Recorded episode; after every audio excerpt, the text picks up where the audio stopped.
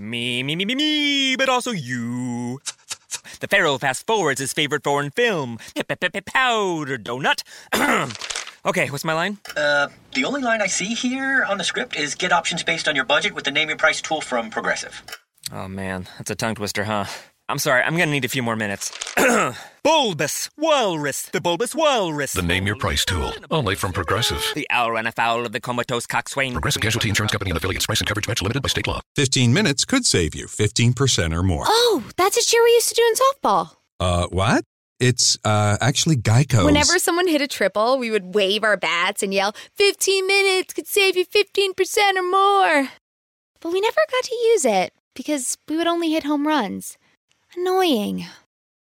The phrase is from Geico because they help save people money. Geico? Yeah, they were our team sponsor.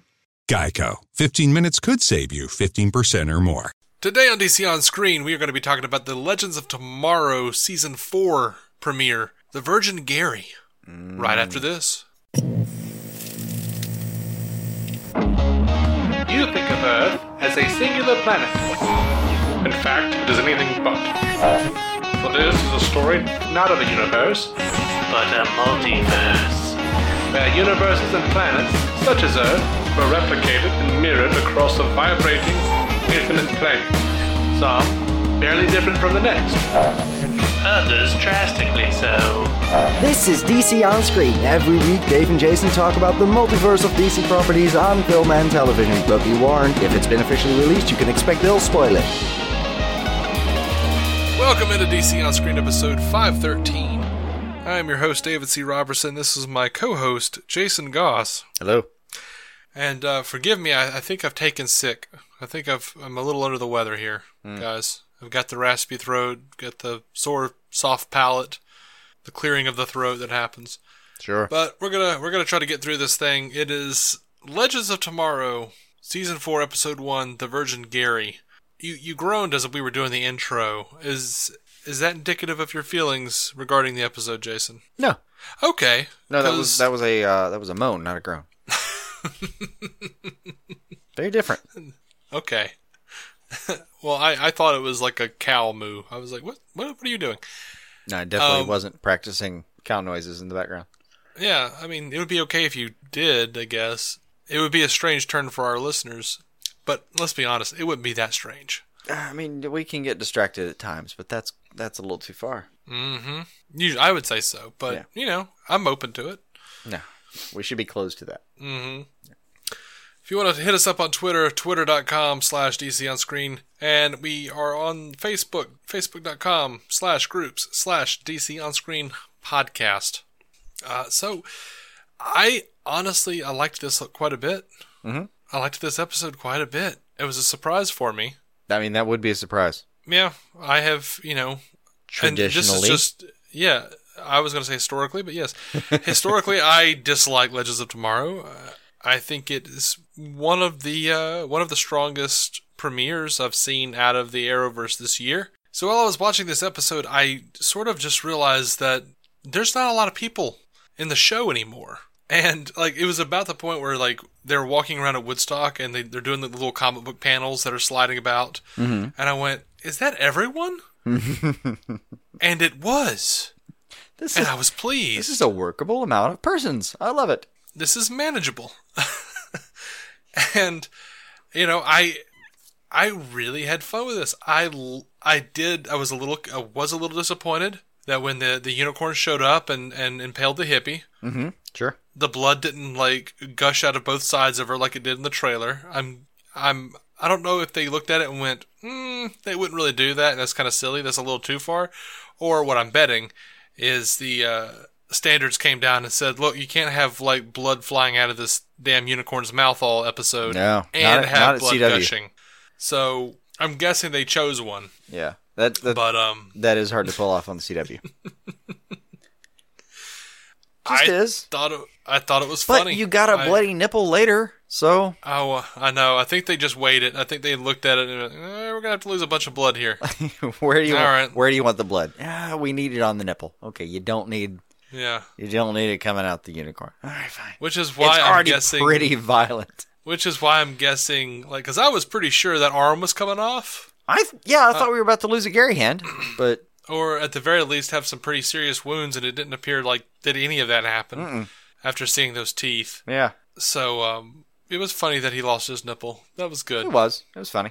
It didn't make sense for the scene completely, but it was funny.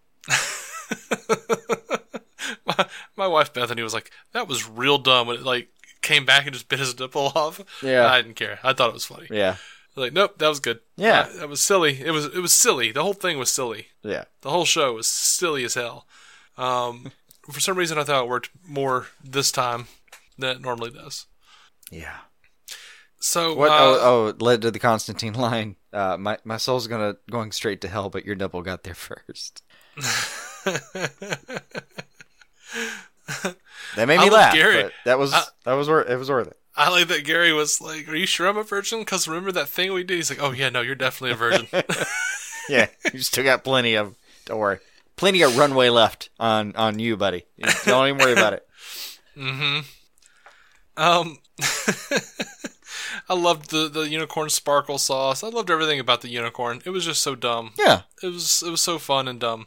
Oh, the uh, Um, the inevitable Mick line. It's not a dragon, but it'll have to do. Mm-hmm. And then then later, what happened? We were roofied by a horse. Yeah. By the way, I am loving how Constantine is. I feel like Constantine is like really filling uh the snart role. I've missed the I've missed that particular type of asshole, Yeah, and I feel like Constantine is close to that kind of he is. demeanor. He is. Uh, I, I mean, there's there's almost a portion of this episode where we are just going to talk about Constantine, but I feel like it's absolutely justified. Oh yeah. So, I- mean, first of all, it starts off with a Constantine centric almost uh, like new show new show title, like title card or whatever. It it's Mhm. it's got his uh, I don't know what the hell those things are in the background, the the hieroglyphs or whatever, but it's got his his style thing in the background. Like Mm-hmm. they're doing that in the logo for the show now. Clearly, we're going to go down a very heavy road. Mm-hmm. Well, you know, as as uh, Ray so I don't know, uh, un- unsubtly put it, is unsubtly a word? Sure, plainly. I guess uh, it, it can be. I guess. Um, you know, people. Maybe it'll help the ratings because people like the supernatural. Oh yeah, that that was. Uh, we'd seen that in a teaser before, where they were kind of making fun of themselves. Like, well, I mean, Mhm. what if we do this? Ah, we've got a we've got a small but loyal following. Yeah. that was good. And they also um they they took a moment to take a dig at Wally taking like another year, kind of half off. Yeah, that was great. That was that was all. I I, I always appreciate that kind of in joke. Yeah, I, I I love that. They did a similar thing on Arrested Development many years ago when they kept uh, changing the number of houses, the order number of houses they were making, along with the episode numbers. Like, well, now, now the investors don't don't really trust us quite as much, so now we've only got thirteen episodes or whatever it was, or like uh, we only have thirteen houses. Like we they've shifted the order from twenty two to eighteen, guys. Uh, Uh, yeah, that was a good one. I love those kinds of jokes. Uh, yeah, they're fun. I liked it here. And accurate and it, it also kind of in the background feels like this is it's a good episode and a great episode arc for legends where it is right now. Mm-hmm. but in another way it feels like constantine season five. Yeah. because a lot of what's happening isn't happening anymore but it, it but we've still got some of what constantine was doing on the table. Like the darkness is rising. You know we're, Uh, we're, yeah, we're coming for you johnny and all that stuff. Like that They kind of, they kind of did with that line, and maybe they're still per- going to pursue that storyline from, to, in some measure, from the Constantine series. But when he's like, "The darkness is rising," and Sarah goes, "What does that even mean?" He's like, "Uh huh." Exactly. That's the thing. They never actually said what it means.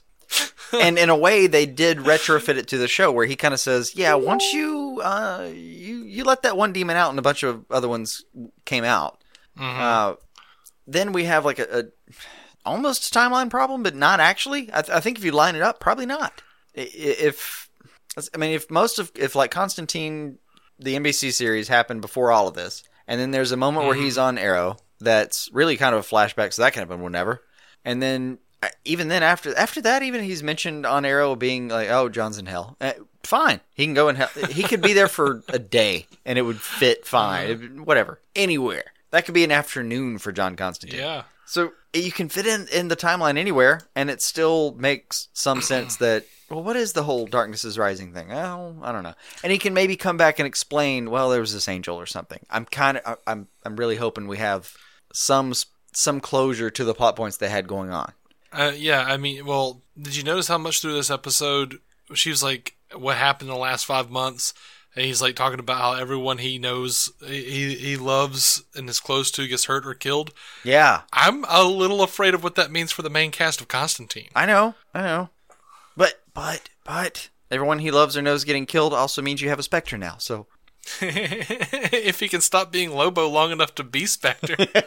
I know. I don't know if he has time, but few seconds, man. A few seconds. Yeah. All right. That that's a, that's a lot to hold out for. That they would actually wrap up everything Constantine's series that we had hanging. I mean, there was so much stuff there, but it, Really, even there the wasn't fact that that much. there was there was Not all the stuff with his mom. There was all the stuff with the darkness rising, the angel betrayal, the specter, the uh, everything with uh, uh, Cabby guy. I can't remember his name right now. Ah, I can't remember his Well, name right now. I mean, you know, And the whole I didn't cloth remember about- semi psychic I character. It's it's absurd. There's a lot. I didn't on. remember about half of that. So a lot happening. You can pull from it or kill everybody, I guess, yeah, as you point out.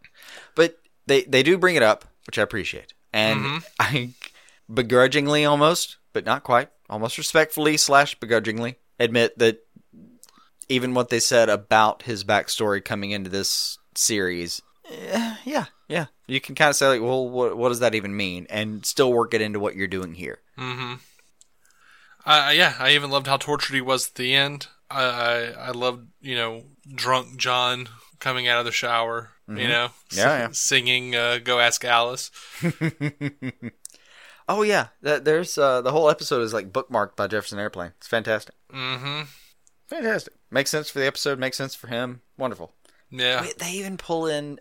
It's one of my favorite Constantine phrases. I'm a nasty piece of work. You get it. You get a moment of that. Even absolutely. adored it. I'm very happy with how Constantine is being treated on the show. So far, still yes. feels like a Legends show though. They are towing that line kind of nicely. Um, something about just like how dark and gruesome the episode was really did like ground the really silly shit in a way that I could accept it better. I think. Yeah, yeah. I mean, uh, well, that being said, getting into something that's going to be exactly that. The Ray and Nora thing. What do you think? Um, I think if it was anyone other than Ray, it would be dumb. But he's got the heart of gold Boy Scout mentality, so you're like, yeah, that makes sense. Yeah, he's such a he's such a goofy bastard that I'm like, yeah, you would fall in love with an evil, terrible, murdering psychopath because there was a spark when you touched her hand. yeah. I'm still not ready to buy it, but they did go through some things together. And it's a little annoying just because I know they're married in real life, and I'm like, this is a stretch to make them.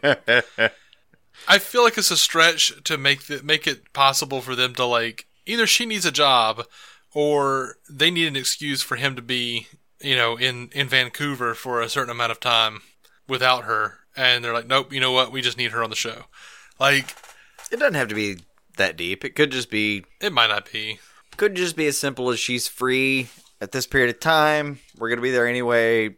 Uh, who wants to spend a a quarter or more of a year away from your family?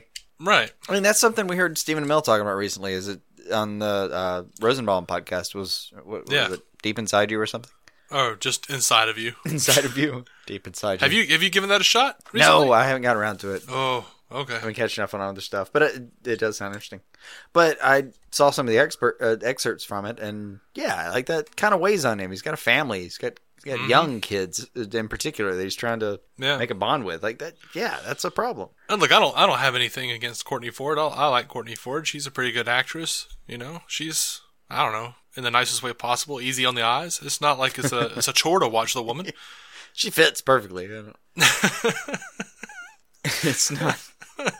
It's not detracting from the show, but it does. Yeah, I mean, the thing is, like, it's it. If you never knew that, you wouldn't think another thing of it. But because you know they're married, uh huh. it it has that extra aspect that's kind of annoying and unfair in certain ways. In a lot of ways, Yeah, I mostly mean- unfair, frankly. I don't know. I don't. I'm not really sure I see that. I mean, if I was a casting director, I'm like, you know what? All I know is they have good chemistry. Yeah, yeah. And I am, I am thankful that they at least have progressed the Nora Darhk storyline because like they really played Nora Darhk up as like something on Arrow and they dropped it. Yeah, it did find its way So- somewhere else. That was nice. Mm-hmm. Anyway, so I, I guess I'm I'm okay with it for now. Like I'll be interested interested to see how they develop her character so that it makes sense or feels like it makes sense. Like that's the the real the real thing I'm hoping they do is they they make it make sense, make it feel right that she becomes a good a good person or whatever. Because I'm assuming Like that's you want him, happen. you want him to be right about that. Yeah, I do want him to be right about that. I, am Like, rooting for for them. his character. I- I, I do kind of want him to have that. like the Nora Darhk like the the redemption characters are always my favorite characters. The people who are still kind of bad. And I don't want her to become like completely good. I want her to be kind of an anti-hero Yeah. and be the edge that Ray needs. I love Spike. That's Right. a good example. I love Spike on Buffy. Yeah. and something about that that redemption story At, like at is his best, compelling he was, as hell. He was always a charming guy who was willing to do the bad thing when it was necessary. hmm Mick Rory is another good example of that. yes. I think. Yes. Um, by the way, what did you uh, what did you uh, think of the sparkle sauce hallucinations? I, I did. I liked the. I, I liked him and Axel having a moment. Yes, That I, that I was, was very pleased with that that. was pretty great. Uh, the the Nate and Dad stuff was was pretty nice. the Nate and Dad stuff. I like Thomas F. Wilson like a lot. I like I really liked him on uh, Freaks and Geeks, and obviously huge fan of his on you know from Back to the Future. Right. Um, and they've made more than enough references to Back to the Future on the show. They didn't need him to come in and play Henry Heywood, but you know what? No. I really enjoyed That's seeing him that's here anyway. that's gravy. Gravy. I really enjoyed seeing him here anyway. Didn't hurt a damn thing. Did the job just fine. Nice extra touch for someone who knows what they're looking at. Perfect. And this is like this sort of relationship is is a bit tropey, or I should say, super tropey, because we've seen this over and over again in TV shows and in movies. Oh, yeah. the dad's like, "What kind of a job is this?" Blah blah blah, and then just like the the poor peacemaker wife who's just trying to make a sandwich for her boy, and No, I mean that, like that relationship has been happening since freaking Greek mythology, and I mean it, it's, it's a well-worn thing. But I did. it's a well-worn thing though because it's a real thing. It is. like, some tropes exist because as humans we keep experiencing them and we keep relating to them. And uh, I actually was touched with like Nate comes back and I mean after they've kind of broken into their own house. It I mean it was fun to see Nate and Roy together. That was that was a good scene, but I wasn't too most uh, like uh, invested in most of the relationship until um, when Nate kind of says like, "Hey, do you want to have a beer with me?" We don't do that. Maybe we should start. Mm-hmm. I I liked that line, man. Yeah. What we've been doing has never worked. We're the definition of insanity. Let's try something new. You're still my dad. Let's try something. I'm I'm a little confused by his his father's anger towards his profession, just because I'm like, that sounds like a pretty nice profession. Yeah, it does, but it sounds like it sounds like one of those esoteric things where you're like, unless you're employed at Harvard, how are you ever going to make anywhere near the money I make? You know, Yeah. because you can be a history professor at, you know, in our situation, like somewhere in Alabama, a history professor does not make that much money. Yeah, which you know, his, the mother said that he was taking a job. He just took a new job at the Pentagon or whatever. So you know it's going to be the Time Bureau, right? Right. And he's going to be like, "My boy is a hero, not a hero, Dad, a legend." I kind of, I kind of wanted to just leave that one where we we suspect that at some point the dad was happy.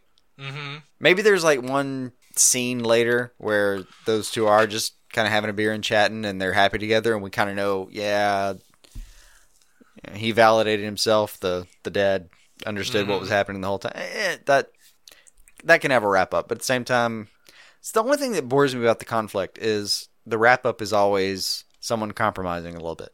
I mean, Nate wanted to do this, the dad wanted to do that. One of them is going to have to apologize to the other. Mm-hmm. There's no way out of that. But it was nice to see them compromise and just decide to have a beer. Yeah, I mean that's that's the way relationships work in real life. Most of the time, everyone compromises a little bit. Um, yeah, honestly, when they actually work, that's why everyone kind of Yeah. compromises a little bit. Or they die unhappy. Yeah. Yeah. I mean, Yeah. alone and unhappy. Yeah, you can almost uh, measure your blood pressure by how much you've compromised. A lot can be said for peace. Yeah. So, uh, by the way, going back to ratings real quick, last night's or not last night's, but um, what was it? Monday nights. Monday nights. Uh, my days are all mixed up. Yeah, they're messing se- with us. We're gonna. It's gonna take a second for us to get used to it. Yeah, the premiere though uh, was the lowest lowest ratings the show has like ever gotten, pretty much. Like it was a it was a demo rating of uh, zero point three, just over a million viewers. Um, it's not a substantial drop because the the last lowest ratings was like 1.4 million, a 0.4 rating. But for a premiere, especially, Yeah, for it's premiere, that's that's walking off a plank. But who the hell knows, man? I've said it over and over over the years. Like I, Legends is always my guess that they're going to cancel it, and they never do. They kind of adjust. Now you watch though, because Constantine's on it as a series regular this year. They're going to introduce some more stuff. They're not going to tie up his storyline. They're going to introduce more shit. It worries me that that's where they gonna- heading. Yeah, they're going to cancel it. yeah.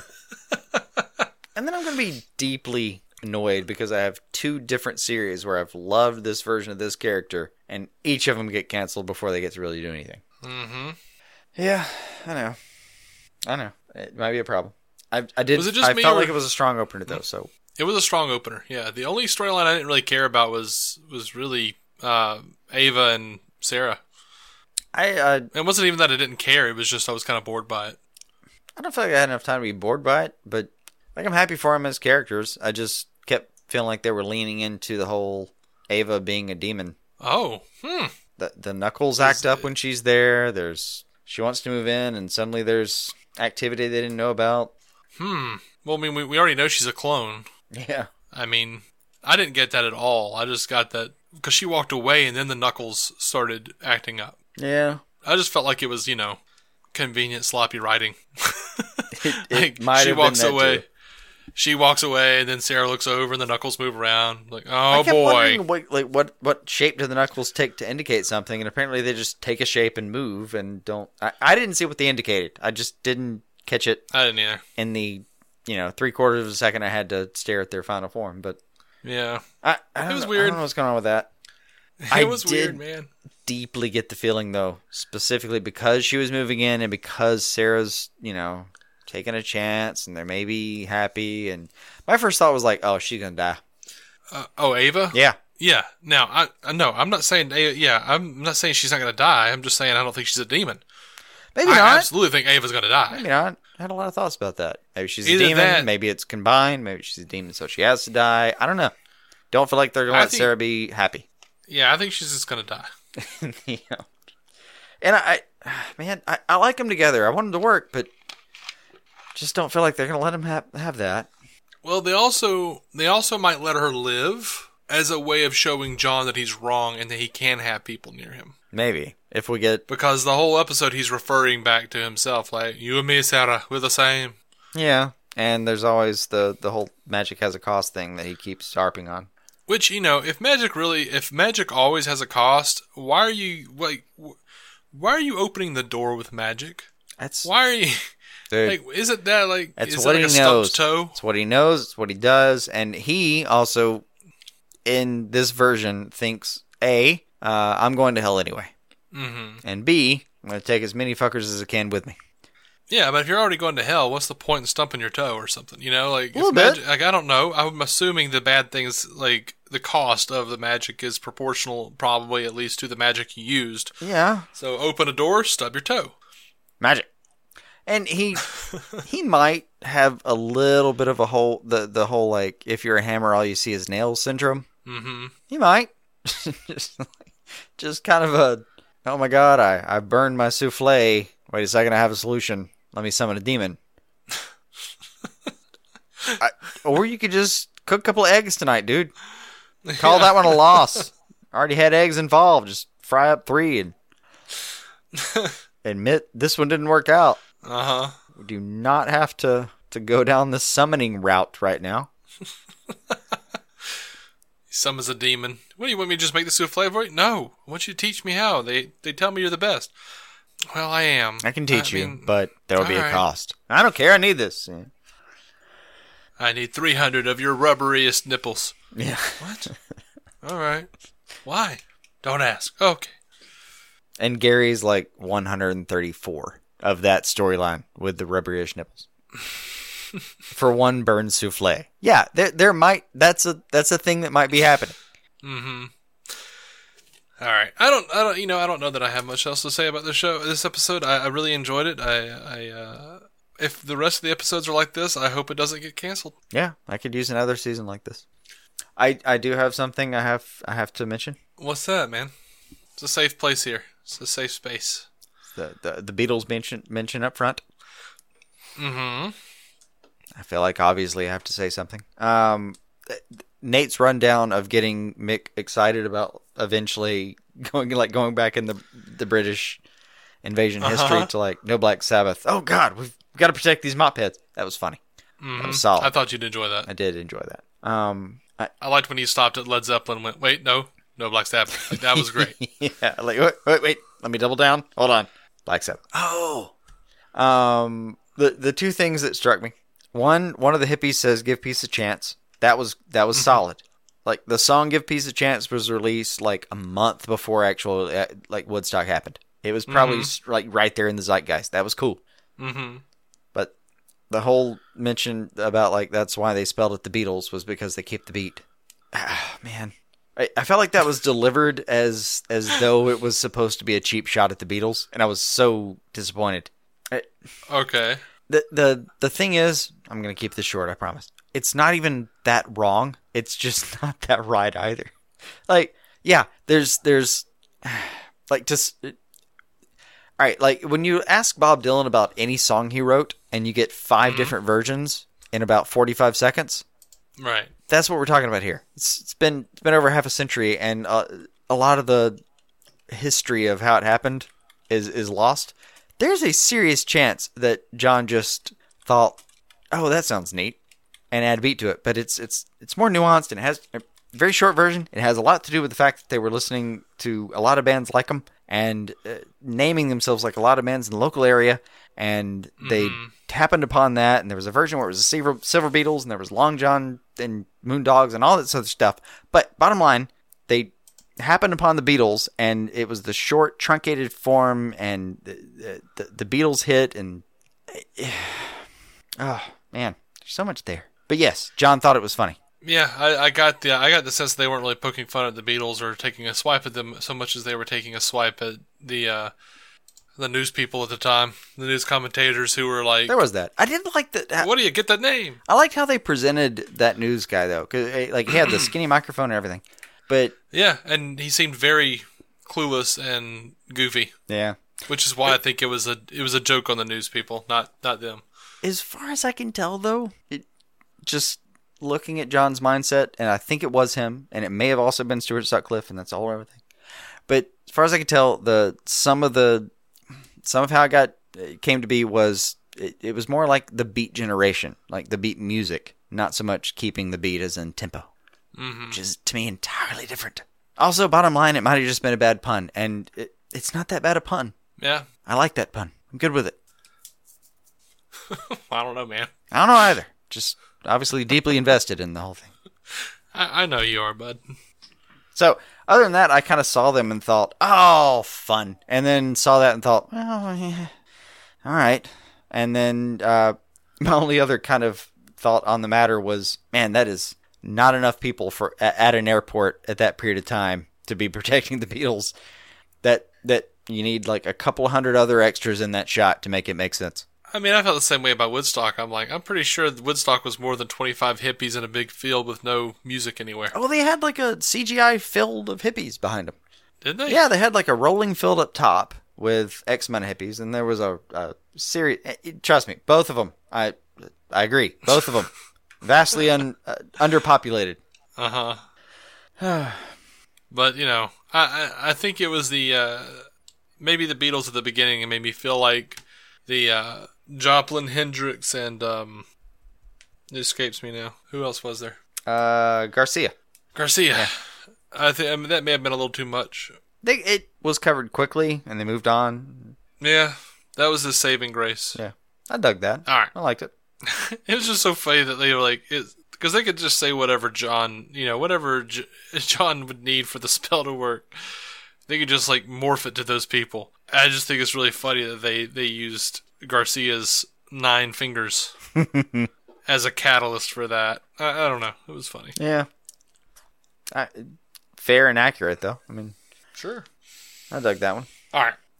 Uh, I think it's safe to say we dug this episode, Mm-hmm. and uh, that does it for our premieres, or for for our premiere reviews. And uh, For what now. do you think next? Uh, for now, yeah. What do you think? Uh, f- uh, when are we coming back? I don't even know what day it is. Is it Wednesday? It's Wednesday. So next week, next week we'll come back with some news. Is that right? Yes. It has to be right. Yeah, next Wednesday. okay. It's a week. It's a week from now. It's a week from now. And I'm annoyed because, man, some awesome news. Yeah, there's some awesome news out there. Mm-mm-mm. Mm-hmm. Yeah. stuff we haven't talked about on the show. We're we're already kind of talking about some of it over on the the uh, the Facebook group, facebook.com slash group slash DC on Screen podcast. We're talking about it on Twitter from well, we haven't yet actually, not fully, but DC uh, at, at DC on Screen. Go go check Yeah. us out. Yeah. And um, if you're uh, listening to this episode, you probably like a little bit of sci-fi, and uh, looks like we're going to be dropping, uh, or we have already dropped our uh, first four episodes of our Star Trek podcast. Me and Matt of the uh, the Marvel Cinematic Universe podcast. So uh, we'll we'll have a link up somewhere at some point because it's not on iTunes or Stitcher yet, but it's about to be. So kind of keep an eye out. Until next time, guys. Keep some DC on your screen.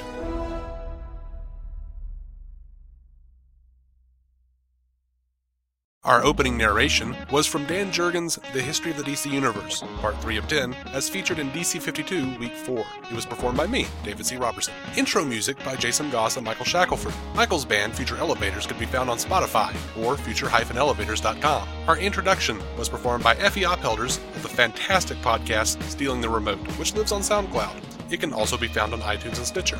We are proudly in partnership with TV Time, TV show calendar and social media site that lets you keep track of what you're watching, what your friends are watching, and where you all left off. DC On Screen is a maladjusted production. Visit maladjusted.tv for more from me and Jason, including sketch comedy, an improvised web series, vlogs, parodies, and more. Are you maladjusted? Me, me, me, me, me, but also you. The Pharaoh fast forwards his favorite foreign film, Powder Donut. okay, what's my line? Uh, the only line I see here on the script is get options based on your budget with the name your price tool from Progressive. Oh man, that's a tongue twister, huh? I'm sorry, I'm gonna need a few more minutes. bulbous Walrus, the Bulbous Walrus. The Name Your Price tool. Only from Progressive. The owl ran afoul of the comatose coxswain. Progressive Casualty Insurance Company and affiliates. Price and coverage match limited by state law. Me, me, me, me, me, but also you. The Pharaoh fast forwards his favorite foreign film, Powder Donut. okay, what's my line? Uh, the only line I see here on the script is get options based on your budget with the name your price tool from Progressive. Oh man, that's a tongue twister, huh? I'm sorry, I'm gonna need a few more minutes.